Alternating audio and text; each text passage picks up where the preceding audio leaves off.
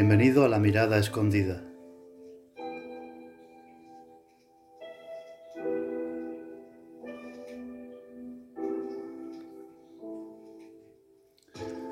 Buscamos ver las cosas desde los ojos del otro.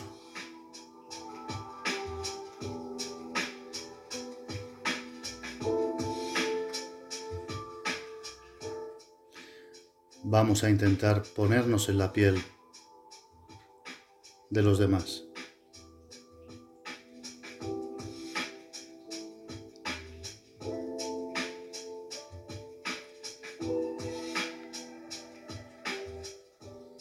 Hoy hablaremos sobre el estigma de la enfermedad mental.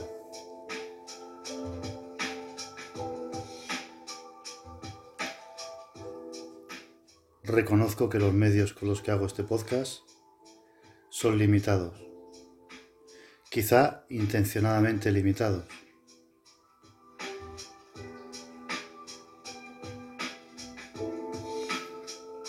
Es mi propia mirada.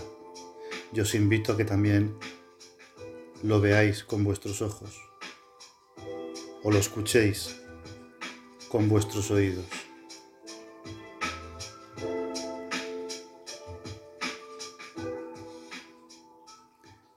Me canso de la ignorancia, del prejuicio. ¿Por qué podemos hablar tranquilamente de una enfermedad física, de un cáncer, de una dolencia del corazón, de un problema digestivo? ¿Y por qué no podemos hablar sin vergüenza y con tranquilidad de los dolores del alma, de la mente.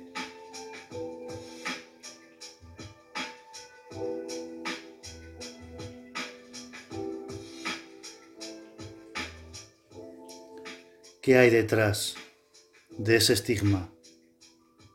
¿Un simple prejuicio? ¿Una ignorancia mayúscula? ¿Miedo?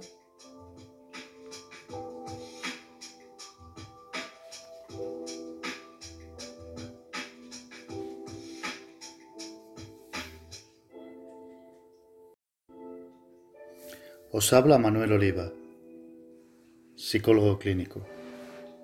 No pretendo ser ejemplo de nada, simplemente dar voz a quien se la han quitado o se la han robado.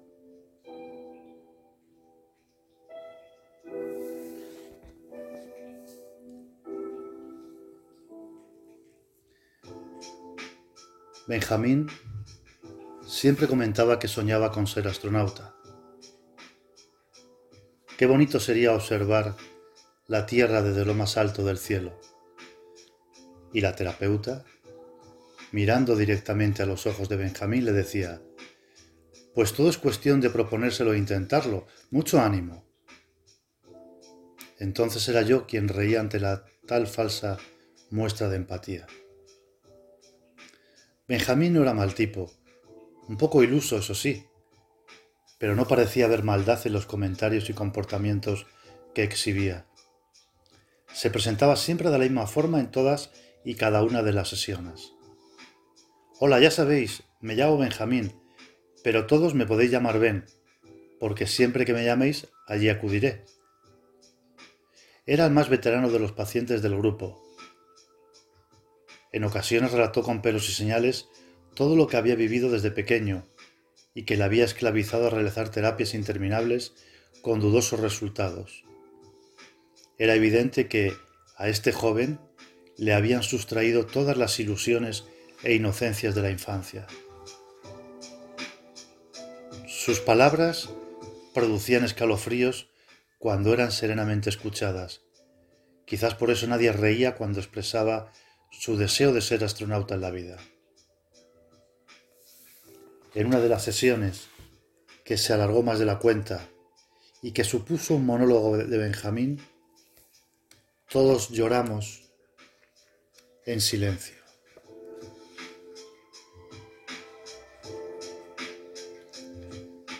Y sin hacer comentario alguno, incluida la venerada terapeuta.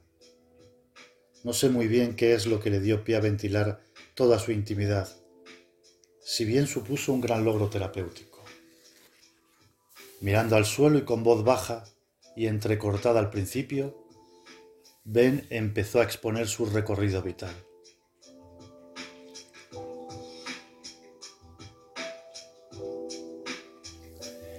No sé cómo ocurrió la primera vez, no lo puedo recordar.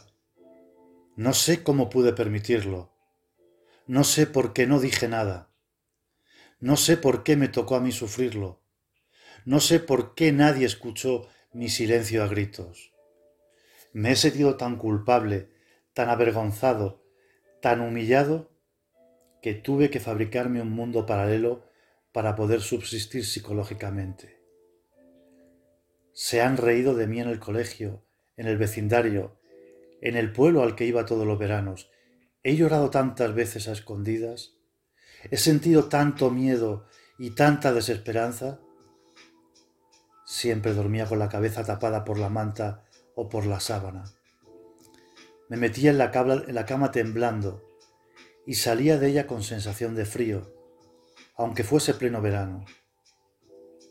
Solía decirle a mi madre que por la noche escuchaba pasos y que alguien entraba a mi habitación y permanecía allí un buen rato, que escuchaba el chirriar de la puerta y su sonido al cerrarse. Ella se limitaba a decir que estaría soñando, que serían pesadillas, que eso era frecuente en niños de cinco años. No fui escuchado ni entendido por ella. ¿Ya estás otra vez con el mismo cuento? y entonces sabía que tener, sabía que tenía que llorar y callar con amargura, sin que se notasen mis lágrimas.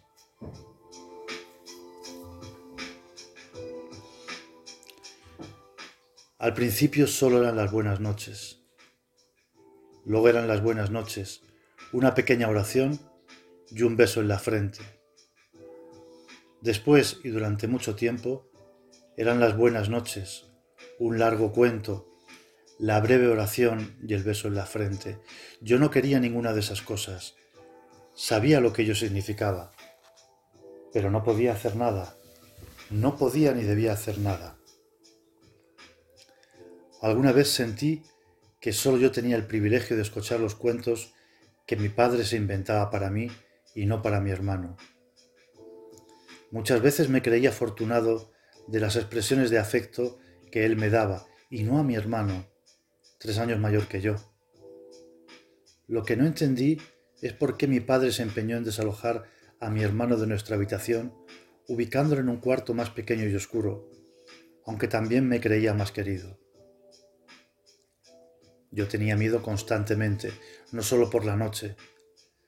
Trataba de evitar quedarme a solas con mi padre, un hombre machista y duro, que parecía el ser más sensible al ofrecerse para cuidarme, pero solo a mí. Mi hermano creció sin él. Por mucho que mi madre le solicitase ayuda, él siempre decía que ya se ocupaba de mí. Ella asentía, no sé si con credulidad, ingenuidad, inocencia o complicidad. No sé en qué momento fui consciente de que mi padre me acariciaba la pierna mientras me contaba el cuento sin parpadear y esbozando una sonrisa que siempre me produjo náuseas. Yo esperaba que mi madre le llamase, que pasara algo para que tuviese que salir de la habitación. Esperaba que el desenlace del cuento se precipitase, pero cada vez el desarrollo del mismo era más largo.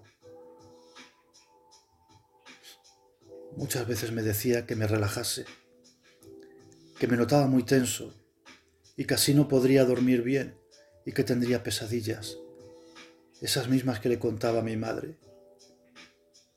Pero yo no podía soltar mis músculos. Tenía los puños apretados debajo de la sábana y los latidos de mi corazón seguro que eran escuchados por mi madre e incluso a mi hermano, por mi hermano. A veces bajo el yugo de su mirada y de su sonrisa. Le pedía levantarme para hacer pis, pero él siempre me contestaba lo mismo. Bebes mucha agua antes de ir a la cama. No me gusta que interrumpas este momento en el que tu padre hace el esfuerzo por contarte el mejor cuento, para que duermas profundamente y que no tengas pesadillas. Eres un desagradecido. Y en ocasiones se me escapaba el pis, pero de miedo, no por haber bebido mucho antes de ir a la cama. Me daba un beso y con cara cándida seguía con el relato del cuento que yo esperaba que terminase cuanto antes. Sé que era él quien entraba a mi habitación por las noches y cerraba la puerta con cuidado. Sé que era él quien permanecía sentado en mi cama. Sé que era su mano la que buscaba un hueco debajo de la sábana para acariciar mi pierna primero y mis genitales después. Sé que era él quien gemía segundos antes de marcharse de mi cuarto. No tenía duda de que era yo quien permanecía perplejo, con la cara contra la almohada, completamente tapado e inmóvil bajo la sábana. Una sábana que la sentía sucia y totalmente ajena a mí. Esta no era mi habitación, era el cuarto de los cuentos, y en el que yo fabricaba día a día mis sueños paralelos. A pesar de todo, y sin saber muy bien por qué, sentía como lástima por mi padre, e incluso afecto. Me sentía obligado a escuchar sus cuentos, esos que se inventaba solo para mí. El tiempo de la sesión de psicoterapia se había sobrepasado, aunque nadie se había movido de su asiento. Ben, con lágrimas en los ojos, comentó que quería seguir compartiendo su experiencia con nosotros en próximas sesiones. Nadie dijo nada, y al contrario que otras veces, Ben se marchó rápido y solo del centro de psicoterapia como queriendo huir para siempre de un cuento que un día se tornó en pesadilla.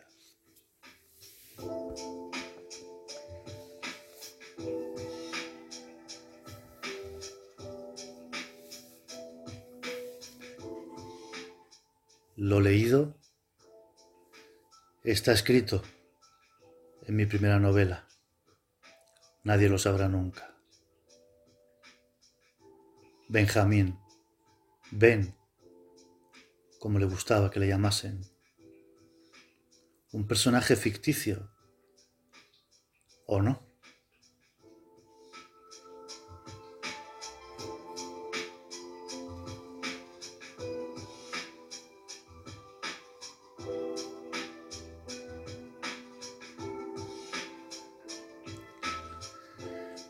Cuántas y cuántas personas callan, esconden,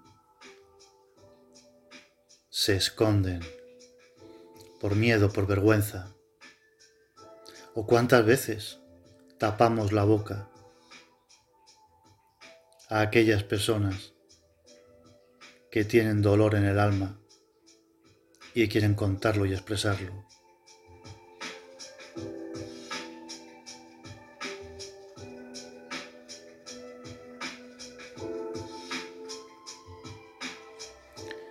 Benjamín, una víctima más de la que somos cómplices todos, cuando desde nuestro prejuicio, nuestra ignorancia y nuestro miedo no dejamos expresar el dolor psicológico.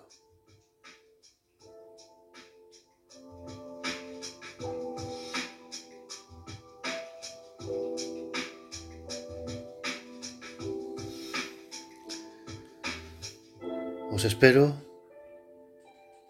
en mi próximo podcast, donde seguiré hablando